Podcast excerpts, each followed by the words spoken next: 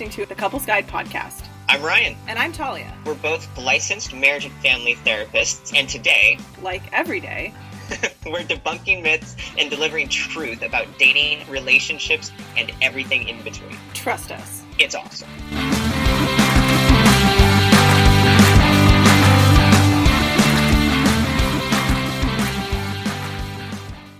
Episode 72. Can't believe I- you're back. I know. I guess I'll fulfill the commitment of doing a second part Good. on our topic. Are you also willing to commit to part two? I Talia? yeah. I think I think you know till death do us part two. So yeah, There you go. Sweet. I'm in. Well, listeners, we're on Fear of Commitment Part Two. So if you didn't check out last episode 71, Fear of Commitment Part One, check it out because I'm sure we're going to be talking about those themes and calling back.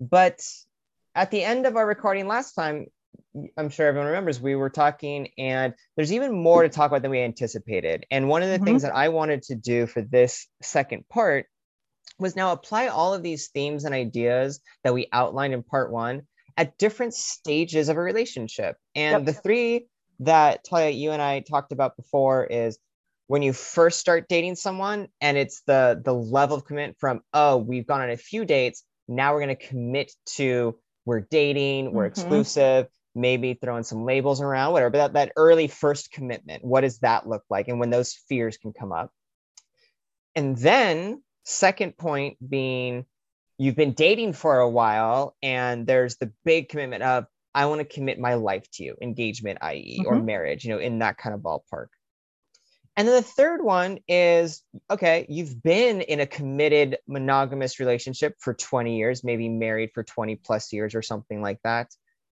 And what does fear of commitment look like in those moments? And some people might be hearing that intro going what do you mean? You're already committed. We'll talk about that. But what does commitment look like 20 30 40 years into a relationship? So Yes. that's where we're going. Um oh first thing uh, I think to acknowledge, but as before I dive into that, is something you mentioned last episode, Talia. When we're talking about fear commitment, we're talking about uh, a specific context of fears, not Mhm. the internal intuitive self where you're going, wait a second, maybe this person something's not right. off. Yeah. yeah, yeah. Uh, do you remember what I'm talking about? I'll, I'll Yes. outline it, but do you remember? Okay, can you repeat that for our listeners about we're talking about like this given set of context of uh, something? yeah so i think the the fear of commitment or that gut sense that comes up in a person where it's like i don't get the i don't get a good feeling about Mhm. this or the other person's the one in pursuit so to Yeah. speak and it doesn't mean you don't like being pursued but something is off like Yeah. this is this what we're talking about to last session or last session last episode of this episode uh is more about the you you might be having avoidant tendencies you Uh-huh. might be having thoughts or doubts that are normal that come up at the uh-huh. next phase of making these deeper commitments that is separate from your intuitive gut sense wherever that is for each individual telling you run. That that's that's not a fear of commitment. That is your body trying to guide you to safety. That is separate and needs to be honored in its own Yes. way. The type of fear of commitment we're talking about today especially are the phases of the relationships and how they progress and how the apprehension comes up when you bump up against that opportunity to commit in a deeper way. In a, i think in a way you're uh, some people look at it as signing up to like lose more of themselves right? The mm-hmm. classic avoidant tendencies i Mhm. don't want to be engulfed i don't want to lose my mm-hmm. independence. But there's also i think a fear of commitment in you know what if what if this doesn't work is one way to slice it but what if this does like yeah. what if this is beyond my wildest dreams and this is actually much better than anything I've ever idealized Yeah. and I'd never thought of it that way because Yeah. I've been so busy trying to be anxious and keep myself safe. Well, and that's actually the whole context we're talking about is we're talking about a re- re- stages in a relationship Yep. and a relationship where everything is going really well. There aren't those red flags. There, there isn't that gut intuition like you're saying. Oh my gosh, maybe something's off here. It's Right. almost like no, wait.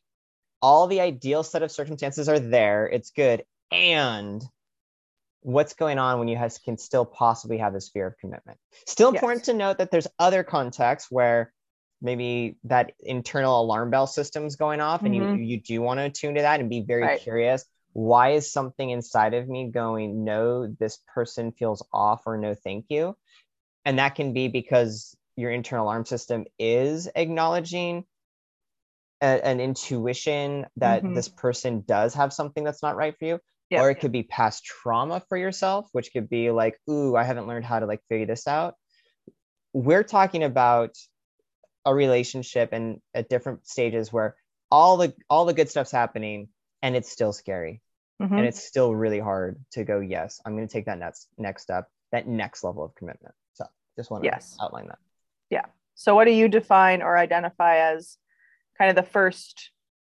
type or mm, presentation of a relationship that we'll talk about? yeah i think the first moment where commitment is commonly discussed is all right we've met maybe we've been on a few dates and now it's going into the territory of i'm going to commit more regularly to seeing you it Mhm. doesn't necessarily mean you're being exclusive but i think it's a very common shift where two people are dating and they go oh we want to be exclusive but i don't think it has to be you don't um, this isn't unique to monogamy Mhm. However, it is different from the what I call like the one-offs. We went on a date, that went well, great.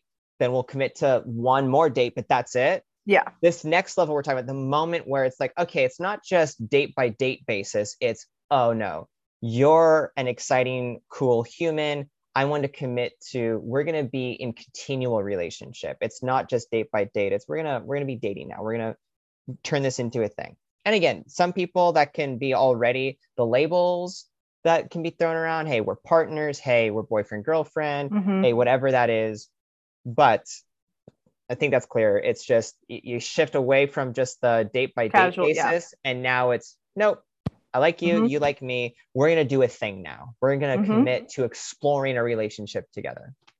Yes. And this is where I see, I think we've talked about this before, like the limerence phase, where you're so mhm. infatuated with them and you have Mhm. intrusive thoughts and you're obsessively thinking about them and you don't need sleep because you just want to text them and their eyelashes the cutest thing you've ever seen. That wears off. Like that totally wears off.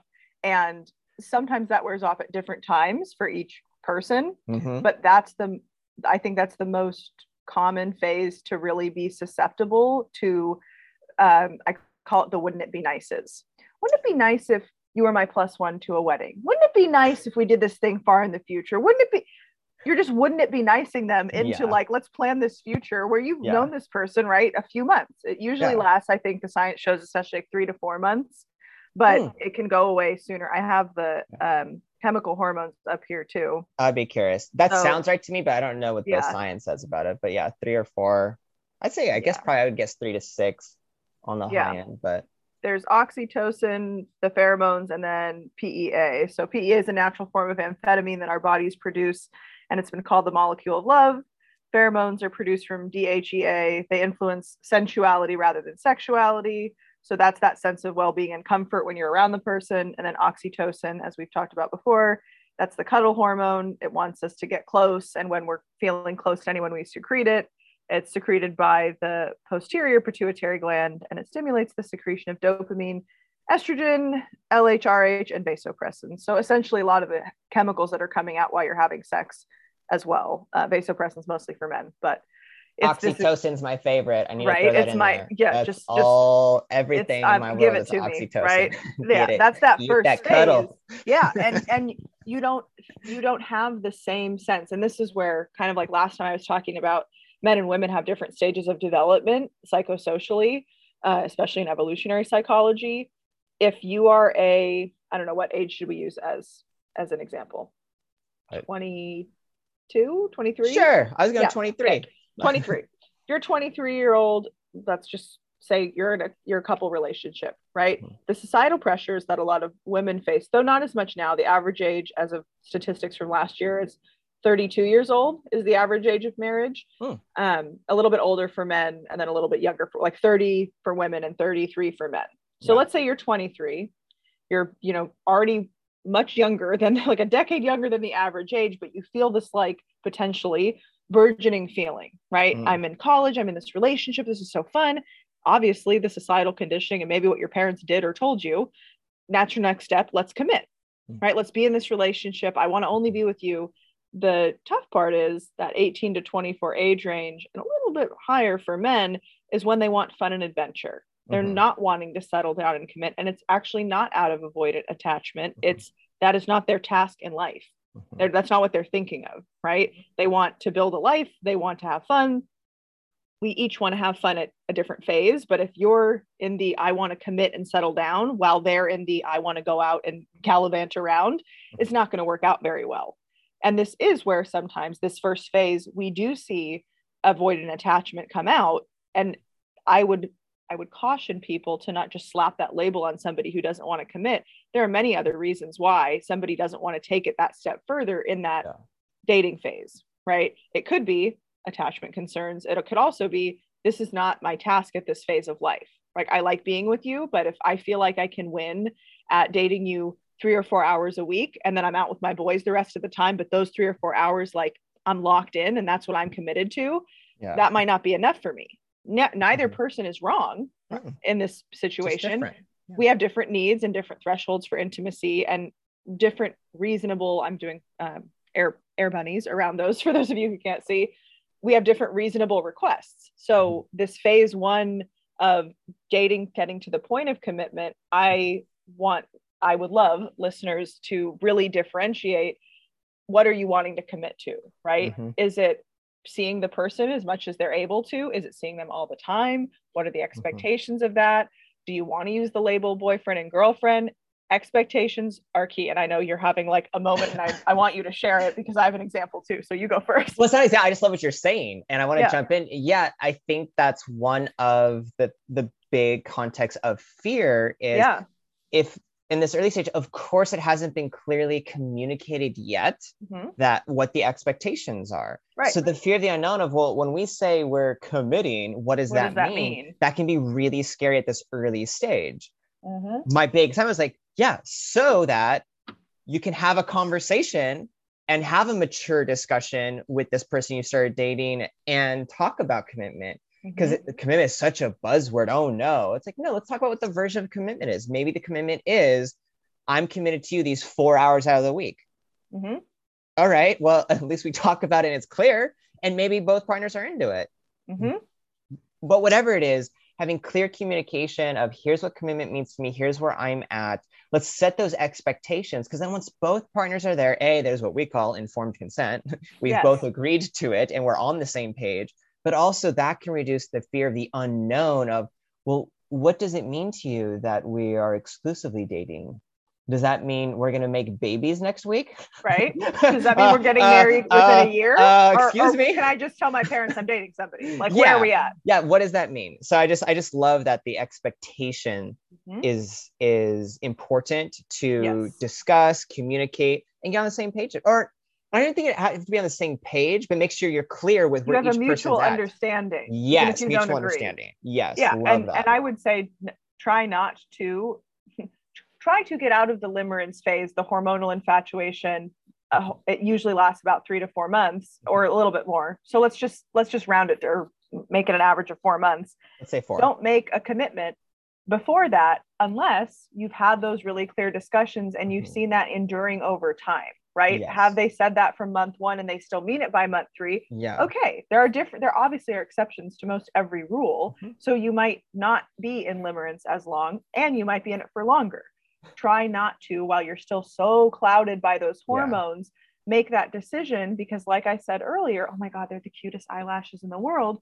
After limerence quickly turns into your eyelashes are everywhere. They're all over the sink. They're here. They're this. This is not fun anymore. I hate it. You're like you you you start to not like those things that you found very endearing and cute because your hormones are returning back to not a drug induced state. So making a clear-headed decision also involves you having your own internal informed consent that you don't want to rush into it too quickly. And sorry to say to some other people that are going to hear this and go wait a second.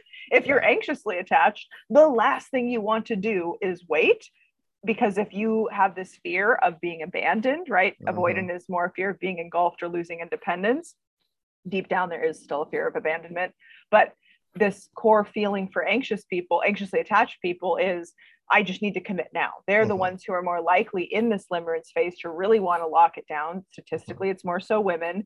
That's also an evolutionary thing because how many times going back in history and just now, how many times can we get pregnant? Once mm. a year. How many times can men get somebody pregnant? Multiple times a day, right? Mm-hmm. If they really wanted to. We have a different relationship with time as women. So we really want to lock it down and commit. It's like this internal expiration date. If you're not making the commitment within six months to a year of like boyfriend, girlfriend, or engagement, I'm wasting my time, mm. right? All about time. Uh-huh. But in this key phase of boyfriend and girlfriend, and we've made the decision together, okay, we're going to be boyfriend and girlfriend. I would advise people give it a few months. If you're really going to be boyfriend and girlfriend, a month or two is not going to change anything. and if it does, then you probably shouldn't be boyfriend and girlfriend. Exactly. So either the, way, it's good. the cost benefit analysis yeah. is slowing down and pacing mm-hmm. will only add benefit. There's very low risk to that. Yes. Sure, some time, quote unquote, can be wasted even though I would say it's more of an investment than a waste because you are discovering and learning someone, but there's really no drawback. If it's a great relationship, then pacing out and acknowledging a nice pace is only mm-hmm. going to be beneficial versus if we jump a little fast into some of this commitment, maybe even in a fear based state where it's like, oh, this is great, but it's because I'm anxious and I just need to lock this down, which is a fear based state, then then there is a big risk that it's all of this perception of hormone that we're just infatuated with someone and not really getting to know them. Mm-hmm. So the cost benefit analysis makes it pretty clear like pace it a little bit. Now that's different than we've been dating non-exclusively for 5 years and it's like there's a whole other in the spectrum. But in this case we want to acknowledge let that pace be right but be intentional and mm-hmm. what I would recommend is go back to that clear expectations. And maybe even in this lead up in early dating to the shift to commitment, have a pre-commitment discussion. And mm-hmm. that's where it's it's about, as you said, consistency over time. Mm-hmm. Or expectations of where you're hoping to go, or well, I'll go with a new word, intention. Yeah. I'm dating to and you know to intentionally find a life partner versus, mm-hmm. well, I'm dating because I'm focused on my career, I'm having fun, and I would like to have sex. Like, I just want to have a safe person that I can have sex with. Both are fine intentions if you communicate that early, but then you see some shifts, you can have pre commitment discussions of, wow, this is going so well. I'm so excited. Mm-hmm. Oh, what did you call it? The the what if? No, not the what if stage. Wouldn't the, it be nice? Wouldn't it be nice? Yeah. The, those wouldn't be nice. Wouldn't it be yeah. nice is to be a plus one at a wedding, like, yeah, that would be really cool. But that's a pre commitment discussion of that's going to be pretty cool. I'm intending that that would be cool to get there. And let's see how that goes. And I think mm-hmm. done in the right way, it's also um, it builds that bond and leads to commitment. It can be sexy, it can be exciting, saying, "Hey, my intention's there. This is really cool," and we're pacing. We're taking yes. our time and being deliberate, communicative with our expectations. Yes. And it's not the sexy way of doing it because it goes against what all of your hormones are going to want you to do. But if you're trying to get to like our, we're talking about today, like stage two of commitment, where you're in like like we talked about, let's say now you're in the partner relationship at like a boyfriend, girlfriend, boyfriend, boyfriend, girlfriend, girlfriend level, and you're making the commitment next to, okay, we're going to build a life together. The key here is that window mm-hmm. is different for each partner, right? To use a mm-hmm. heteronormative example, I, in that window before becoming girlfriend to fiance, am feeling certain feelings, right? Mm-hmm. They might be different. I'm building a life. I'm assessing you. How are you going to be as a parent? Do you already have kids? If so, how are you with them? Where, where am I going to fit into this? And this is where this other stage of development, really for men, or, or you know, the psychosocial stage, what where are they at in their life, mm-hmm. right? Are they wanting to settle down? Are they wanting to commit? What age are they? While you're trying to move from boyfriend girlfriend to fiance and what are some of the common complaints right? If you're dating somebody who in one of my mentors the the knight phase right the fun and adventure where they just want to gallivant around they aren't going to really want to settle down and commit. It doesn't mean they won't like let's say you got pregnant out of wedlock as the old you know olden days would say or you know you're really wanting to and they don't want to lose you and they do enjoy having fun with you, then they're more likely to say yes. But moving from that to, okay, we're getting engaged, that's where you'll start to see a lot of evaluation. And if they don't mm. feel like they have their life built up enough to be ready for that, there's some guys who want the kingdom built and then they want to build in the queen. And there's some who want to find the queen, have her by his side, and then build the kingdom together. Yeah. So you really have to make a decision as the woman, if you are in this relationship, looking at what is this going to be like and what are they where are they at and where am i at? And can i tolerate perhaps waiting the few Mm-hmm. years while they're still building it at work more than they're with us? They're not choosing it instead of us. That's part of them building to then at the end of that look and go look what i've built for us. Let's enjoy that. We might not be on the same path right? Mhm. what what a lot of women want which is i uh, and analytically speaking is modeled to us if we have a parent example that we would look up to doesn't mean we want their marriage but like we grew up having our dad be the provider or this or Mhm. that we conflate and assume that our male partner even though they're t- decades younger than our father was when he was exhibiting those behaviors this there's this conflation of like oh well i want them to be all these things and stable and this and that How, what do you think your parents had to go through to get to that like Yeah. you either build with them or you wait and you don't end up partnering with them. And this is i just listened to a podcast the other day on this. Are men do men really just settle down and commit to the person they're with at the time they're ready to?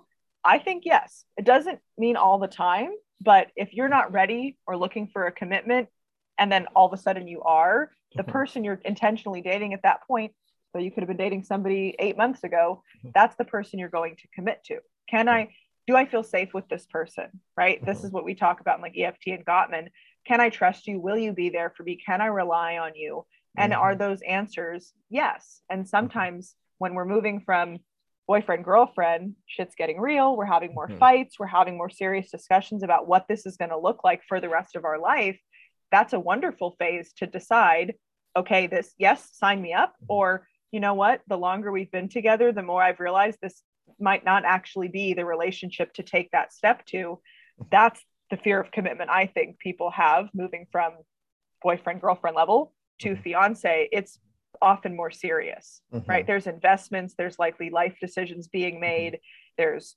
venues being like Mhm. there's a lot more to it that you can't undo the higher Yeah. the level the more rings you have the higher level of commitment the harder it is to undo the less likely you are to even be able to get back to an independent self that's a lot on people that's where I want to go with it. Independent self. So, and just to be clear, like, so we're in now the second stage Yes. piece that we wanted to talk about Yes. where it really is this okay, we've been dating for a while. Yeah, now it's time for a more explicit long term commitment going there. So, we're in that Mhm. stage, um, just so it's clear. I love that you're reminding us because we talked about this last episode about there can be this piece for one partner who's still building their castle and they're a little scared to commit until that's built. So I love that you're reviewing that. That's all Mhm. cool. And this dynamic that you're landing on is where I wanted to go with. There's also this piece of in this stage, it's it's a strong commitment away from individuality to partnership, Mhm. to teamwork. Now, Mhm. to be clear, that doesn't mean there wasn't teamwork or partnership in the dating phase. Of course, that's there. And actually, that's a really good thing to go back to that first stage of clear expectations and talking Yes. about. That can, that fear can come up even in that first stage where someone's really used to living the completely individual single life. And now there's in the first stage a little bit of commitment, like, well, I'm going to consider this person. This is my primary person I want to be dating. That's still there. Mhm. And that dynamic travels into the second stage of, Yeah. okay, are we in the place of engagement and marriage where we want to do a lifelong commitment? And that is a huge, just genuine thing to acknowledge that it it can be difficult to shift from I'm no longer going to be thinking I, I, I. I'm going to be thinking we, we, we. And that's hard, Mhm. especially I would say if you're a little bit younger. And maybe this is a bit biased given my life experience, but if I'm looking at a younger shift, if I've only had five years of independence when I came out of adulthood, which was already a life stage of I'm trying to learn how to be an autonomous individual human, yeah I may not really be ready to go back to not being an autonomous individual human. exactly I might still want to be like enjoying my strong sense of self. Mhm. and getting to that place could be a little bit harder. I don't I didn't really think this out until I started talking about it, but No, it's an it's interesting true. dynamic to think about. you don't want to go right back into feeling like you're under someone's thumb which this is like a lot of the that that decision to move from you know boyfriend girlfriend like this is the person i want to spend the rest of my life with Yeah. is will this person honor my autonomy it doesn't mean that i'm going to be disrespectful hopefully to the relationship but i still want an independent self so we Mhm. can develop an interdependent relationship Mhm. And if we're expecting that, they just moved out of their parents' house, right? This 23 year old example, they just moved out Yeah. of their parents' house. They're this, they're getting a career and a job, and and they're going to go right back to having to live in a household where there's rules, chores, structure. That no, like that's Yeah. not attractive for a lot of people at specific phases with more life experience, right? I think that's why we mm-hmm. do see the trend going towards it being older when you get married for many reasons. Emerging adulthood has pushed when people get jobs and finish careers. You add the pandemic into that. I can't wait to see what the new census update's going to be on the delay in marriage age. You don't want to lose that sense of independence. And it's not out of, I'm afraid to commit to you specifically as my partner. It's more, I don't want to make a commitment I can't follow through on. I don't want to make a commitment before I have enough life experience to feel solid in making the commitment. And I don't know if we've worked through everything to be able to be fiance, right? Yeah. That's where I think fear of commitment comes up. You've made that transition, or let's say you are engaged and you're really starting to have those premarital counseling with us, right? Real Mhm. conversations. What about kids? What I recommend doing that before you decide to get engaged because it's really shitty to get engaged and then go to premarital counseling and then you're like, wait a second, we actually have way too many fundamental differences and we they both look they're like we should not be getting married. So I agree, yeah. but I want to do a little mini tangent here. I agree that that's useful, but actually, in a like in a larger idyllic world, which uh, Yeah. doesn't Yeah. happen, is that's the whole point of engagement. I wish True. we didn't shame people for getting True. engaged and then breaking it off. I agree. wish that I was totally a common agree. thing because that's why you get engaged is to start having those conversations. I, I'm um, mini soapbox is yeah, we need to not shame people who get engaged and then break it off because they did the work and learned the things that engagement's for and they made a great decision to go you know what? Maybe i mean this sucks. We invested a lot but maybe we're not there. Anyway side note tangent soapbox. But even with even with early divorce right? This Uh-huh. all speaks to the the data and what we're talking about and have spoken about before speaks to do it later. Yeah. If you find the person that you want to spend the rest of your life with at 21 or 22 there's no problem with that. Do you need to legal legal right marriage all that other stuff start the rest of your life that exact moment? Probably not right if you are meant to be and we're not talking this ethereal fate drove you together like if you're Mhm. truly meant to be and committed to making it your relationship yeah. last there's no need to rush engagement Mhm. right there i can think of maybe a few examples like military where you're allowed to live on base or you know uh changing the name before you get your all your doctor degrees or any like i think those things could be exceptions but make make those decisions out of not a hormonal experience Yeah. right try not to brush through so soon and it's like we got married after three months Yeah. yeah okay that back in the day there wasn't also a lot of availability for people and you made it work back then and we They- died a lot younger and you died a lot younger and there was other elements and counseling wasn't as Lots of widely stuff. accepted yeah but this But- fear this fear of commitment from are we going to get engaged or not or let's even move it to like okay we are engaged Mhm. like now shit's really getting real. You're continuing to build that commitment and loyalty and trust you're not off the hook just because yeah, it's you not got done engaged yeah it's, not done like oh. I'll stop putting an effort, I'll stop Yeah. this, I'll stop that. This is where the ongoing commitment of let's take a scoop of phase one, let's take a scoop of limerence, still enjoy dating the person and still enjoy being with them, knowing I always tell my couples, you are two building two lives into one. Mhm. That is naturally going to be difficult. Look at parent child relationships, look at best friendships or friendships. There's two humans who have competing, sometimes wants and needs, trying to build a harmonious life together. It's Mhm. not going to be harmonious 100% of the time, but in Mhm. the conflicts you might be having, bumping up against this fear of commitment of like, "Ah, we're engaged, we're this, we're that. Let the person propose to you. I've seen this too. This is another thing I wanted to bring up. Let the person propose to you in their timing. And I'm not saying it's been eight years and you're just sitting waiting around. Like, depending on your age, that's also a long time to just be sitting in limbo when it comes to are we really going to make this commitment or not? The more you force, especially women who are younger and want to like force the guy into it, is what I've seen historically in Orange County, especially. they don't like that nobody mm. wants to be forced into that kind of decision so let it play out and have the intentional conversations of here's where i'm at right we talked about the other day the reveal this is what i want mm-hmm. from the relationship. We're boyfriend and girlfriend. My intention is to move towards engagement. Not everybody's intention of boyfriend and girlfriend is to move towards that. So all the more reason at both of those choice points before we talk about okay the next phase where we're mm-hmm. married and committed to each other and we're afraid of this commitment. Have the discussion of what does it mean to you? What does boyfriend and girlfriend or or that level right? Girlfriend girlfriend boyfriend boyfriend mean? And what is different or what is the same in fiance relationship? Mm-hmm. and then what are the expectations spouse wise how soon do you want to have kids? Do you want to have kids at all? Are we going to move?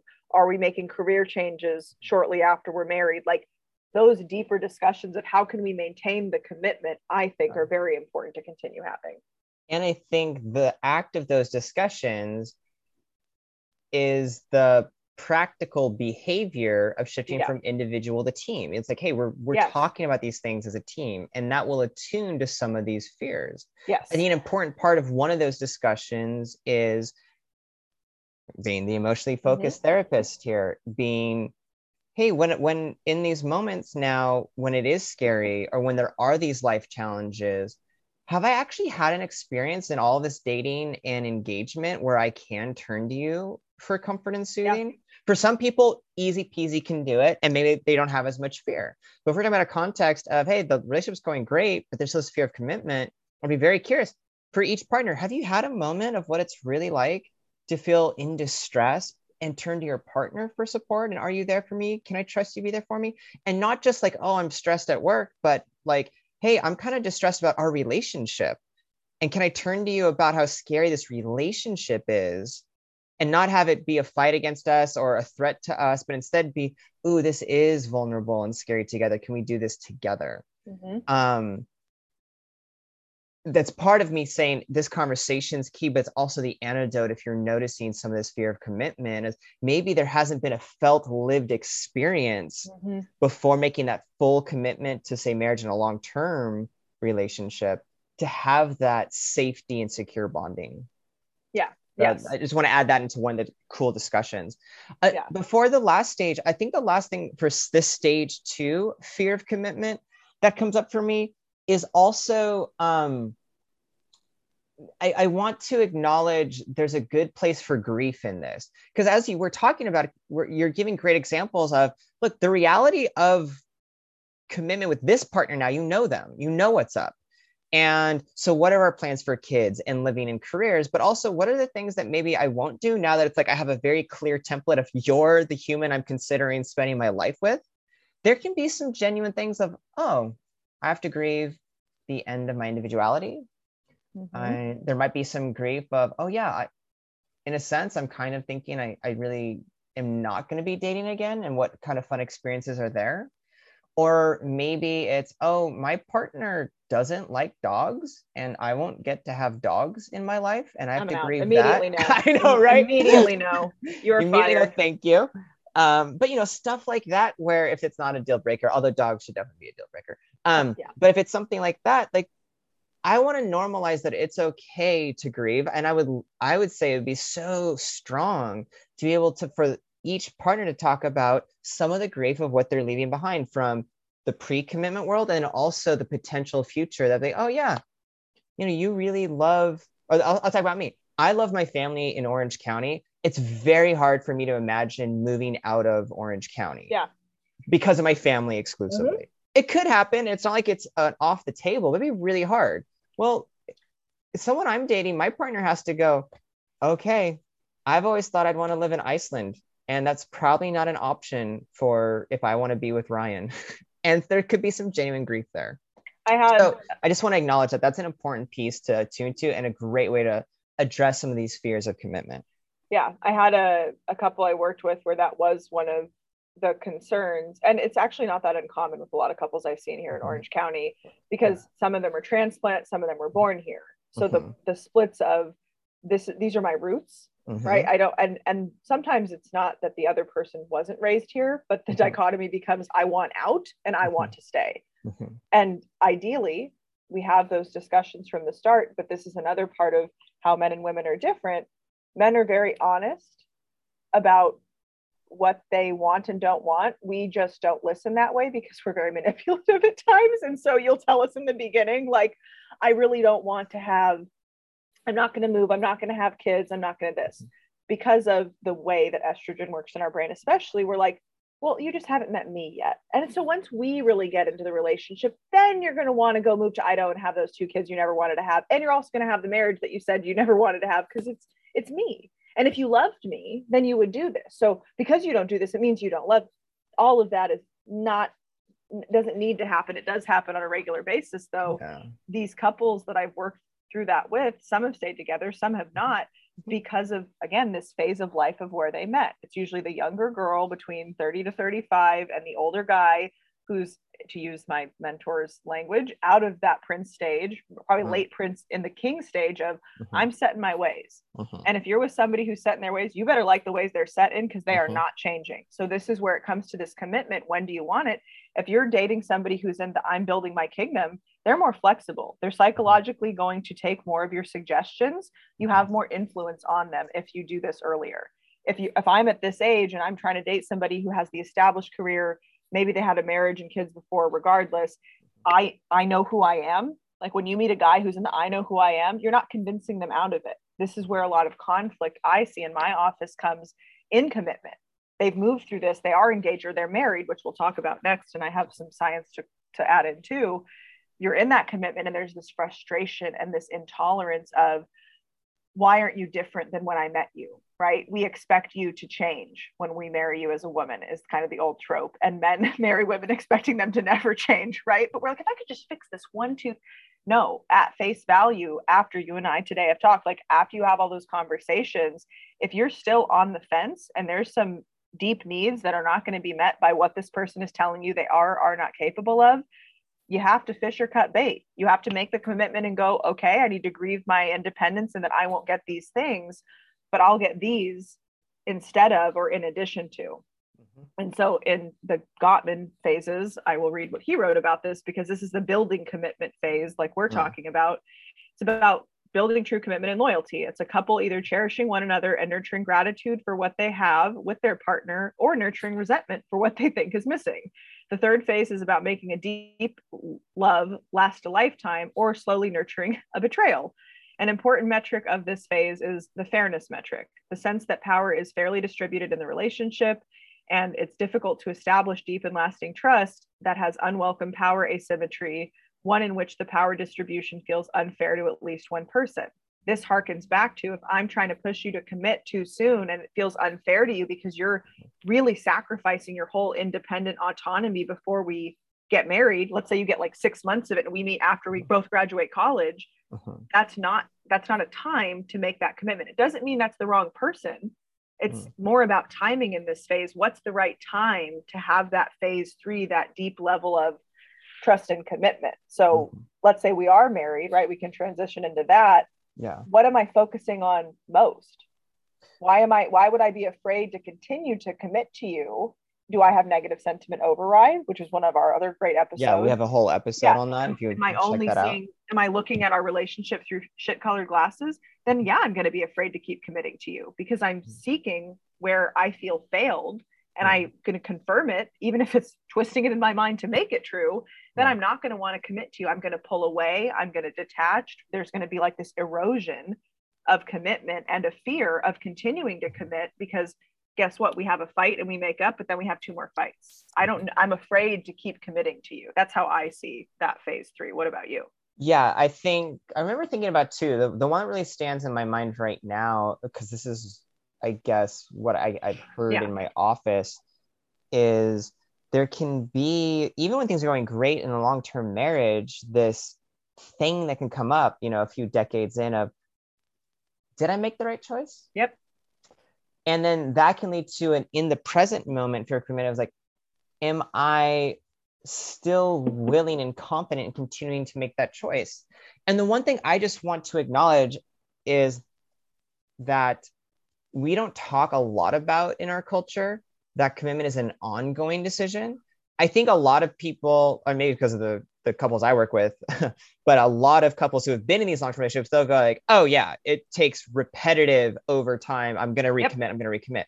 but I don't think we see that in like our movies or in our music to where like God, we never really talk about it. So anyone who's like not been in a 20 plus year marriage might be like, what do you mean? And that's just why I wanted to bring that up Buckle too, up. is yeah, is start start asking some questions of people who have been in these long-term relationships and what that level of commitment had to be over time. Anyway, that, that's my little like preface Mhm. after we started talking about this. But so there's also how that can turn into did I make the right choice? Or maybe like you're saying, there's been these bad fights, and man, am I going to re up and commit? To me, I see that as this fear of commitment, not so It's much doubt. as- it sounds like more doubt. yeah, it's just this natural thing of we've been through some hard stuff together, and sometimes there can be a little bit of a film on the lens that you can get disconnected or distracted to of what's going on that's so great in the relationship. And again, I don't want to dive into other contexts that aren't that things are going well, Right. where there's like a, a bigger issue. Of course, Mhm. that's what I see a lot in, Yeah. in my sessions. I'm talking about, hey, it's still going well. It's still like, yeah, we've had some of these fights and they come again, but it's still like, ah, do I have the energy to recommit to this 20 years plus down the road? That's a scary thing to do because inherently, been in a relationship that long, you're also starting to have a phase of life, not just phase of relationship, but a personal individual point of like, I only have so much life left in me. Maybe I'm midway through my life and it's like maybe I didn't really get where I wanted to. Or maybe you're, you're starting to go right into the later part of your life and going, man, is this really how I see the last part of my life going?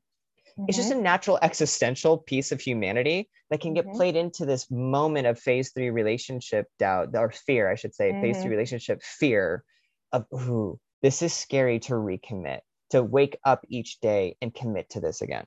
Mhm. I've I've been um, the maid of honor three times, so I'm Mhm. very good at giving speeches, and I do this for a living. So it's my favorite. it's my personal favorite to walk up and be like, just don't even try and flex on me. Like I have this on lock. In giving those speeches and doing research for it, and you know, obviously for work, I I found that depending obviously on the age they are when they got married, this experience of what is it going to look like for the rest of our life is often a disillusionment Mhm. Because I'm having my own internal relationship experience. This other person's having their own internal relationship experience. Let's say we move through phase one, we're boyfriend and girlfriend, we're fiancés, now we're married. We're 15 to 20 years in. Here's where the individuation process and our own individual development really comes true. And I sit, you know, there at those weddings, those kids, especially the most like a decade ago, it's like two of them are divorced so that clearly didn't work. And then the other one is doing very well but they had their own experience and their own rough patches to work through prior to marriage. Covid set some delays as well. This experience that marriage is a choice. You we're not immune from being let down by this person. We're not immune from being betrayed by them it's statistically the longer you're together the more likely you are to experience some of those hurts losses betrayals Yeah, etc and you're so close together there's Mhm. there's this innate sense of there's more pressure on this person Mhm. when I can't even be everything I need, right? I can't do everything I possibly need or want for myself. I I can hire somebody or, you know, I would be so burnt out if I had to do everything all the time. I have a dentist, I have a this literally some of those needs too. We can't reasonably put that expectation on our partner and expect to not have doubt, to mm-hmm. not have fear. It doesn't really mean it's about that specific person. It's more a reevaluation of who am I going to be in this relationship if I continue to recommit? If I am noticing, right, we're having more fights than we are positive times. If I am noticing, wow, you turned into, you know, like I said, my mentor said that king phase where you're really sure of yourself after you go through a midlife crisis. And I don't actually like who you became, like who you solidified into and the ways that you're stuck in now are actually incongruent so much with where we first were. And I don't know that I can continue to say, yes to the commitment. We have another episode on, you know, warning signs for that and, and deciding on that. But we bump up more against doubt of that commitment. Did I, like you're saying, did I make the right decision? Am I looking back on my life and seeing the positives of, you know, who would I not have been had I not picked this person and made that 15 to 20 year marriage commitment to them? It's not going to be all wonderful all the time. You are going to project onto them, like I've said in other episodes, you project onto them the terrible mother, the terrible father, the good mother, the good father, this like sexy vixen maiden person where you have those hot date nights. And then there's times where you project onto them, I need, I need a mom, right? I need a more maternal or paternal figure in my life. So if you're ready to bring, I think my ending point, if you're going to bump up against that eventually in that fear of commitment, this is something to consider way far back in that limerence phase. You're going to build potentially if you if you want to and you both agree to it it's a good fit you build a whole lifetime with that person. And i say in the speeches i give you are going to meet a hundred different versions of your partner in your lifetime at least right? And, and in small various ways. And maybe it's 50 you have to make the choice at every single one of those to meet them and say you know what i'm still in and if there's versions of them you're meeting where you're like ooh i just i feel like we're just growing apart this is where um, Esther Perel's work comes in. Of back in the day, people would get divorced because there it was so awful where they were currently at, and nowadays people get divorced or decide to sit in that fear of commitment and be like, you know what, I'm out because they feel like they could find something better. And so, in those fears of commitment, really take an honest inventory, look at all the life we've built and every other choice point we've had and committed to each other. And that's, I think, how ultimately people can bust through that doubt of commitment is it's not the um well we've been together this long we may as well. It's like we have literally worked so hard on building this life together. And what if in a year from now this is a blip on the radar right? What if this doubt or this fear that i can talk to my partner about imagine how calming it would be to bring it up to them and they go oh my gosh i've been thinking the same thing. Like mm-hmm. maybe we should have more date nights. And then we're like oh wait that solved it? Like don't mm-hmm. sit in that fear or doubt alone. There's actually a lot of work that can be done if you bring that up to your partner. Especially if in that discussion partners can talk about that we do change in a safe way. Like you said mm-hmm. there's 100 different versions that we're going to meet. I would want to normalize that and and remind listeners that in a long-term relationship hopefully both partners are changing and growing but that means that there's going to be some natural healthy tension of well wait you're different now and then how to talk about that, but have safety to talk about that. And when it's challenging, acknowledge you're different, and and that's okay. But part of and this is now personal value I'm throwing in, but a part of like this type of deep commitment is going, and I'm committed to to learning you again as yes. you change. I'm committed yes. to understanding you in a new way as you understand yourself in a new way. And I really hope that you'll understand my new sense of self and my new things. And if you can lean into that value of commitment that through those changes, we're together and intimate. And when it's hard, we can turn to each other and say, man, this is hard. Then you can openly discuss those fears. And I do have faith and belief based on what I do in my office that when those fears are open and you as a couple can attack them as a team oh my gosh you can accomplish anything in your mm-hmm. relationship mm-hmm. oh my gosh is it so much more easy to get through those speed bumps in a relationship to where a year later it's like oh yeah that was just a just a bump that was it mm-hmm. and now we're back into it and if anything this is where i get really excited when you meet a, a new person, you learn them anew, that actually has room for excitement and fun and joy and deeper connection. And then the intimacy that's there, you work through that. And then after years, it's like, wow, how cool is it to be so connected and intimate with someone? Uh, it's just the it's just the greatest thing in the world. So yeah, that's so true to look at it like that. I just popped in not mm-hmm. I think I've had this thought before, but it really mm-hmm. popped in my head again and was like, say this because this is helpful. Mm-hmm. We start with phase one limerence mm-hmm. right this mm-hmm. excitement this newness this feeling of like oh my god does the sun shine out of their eyes like does the world orb this is just so amazing i love them right why can't we and this is obviously nuanced question there's mm-hmm. books about it we could do a whole other episode on it how do you take that into the new partner or the new version of your partner you're meeting if they do happen to change 15 to 20 and we're talking about safe changes where they like maybe develop a new hobby like we're not talking about violence or anything like that in these examples. They're developing they're evolving they're deepening in their sense of self.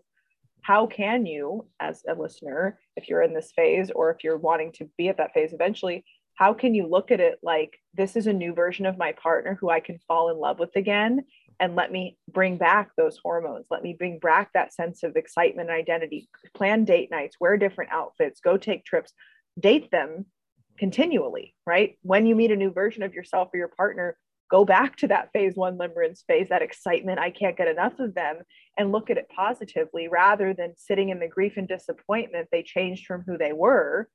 Celebrate who they're turning into just like I think our parents do with us as we get older and we move out of the teenage years into adulthood, and even in your own life. Let's say you're 45, looking back on your life. Who are you from 15 to 45? Hopefully, you've changed. You can Hopefully. celebrate it. Why can't we celebrate when our partner changes? Yeah. Right. Because obviously, analytically, there's threat, there's all this other mm-hmm. stuff we can talk about in maybe the next episode. But try and look at your partner like you're brand new dating a brand new version of them and bring back that excitement and fall in love with them again and again. Mm-hmm. Just fall in love again and again. That's my mm-hmm. final message. I love that. Mm-hmm. I'll steal it from you. Please do. Please fall in love again and again. And yeah, we'll call that episode. That was yeah. a long one. It was a good one. Thanks yeah. everyone as always for listening. Much yes. appreciated. If you have questions for us or want us to answer a topic on the podcast, just an email, Ryan and Talia at the couples guide podcast.com. Yes, and stay tuned on my page at Talia Bombola for Q&A. I try and do two or three a week. So if there's an episode or a question you have that you want answered in more of a long form episode, I usually discern because there's some questions I'm like, this is juicy, but then there's some that you could just message me DM, be like, hey, I'd love this answered on the podcast and we'll talk about it. And if it's a good fit, we'll put it on. Sounds good. Thanks again, everyone. Till next time. Bye bye.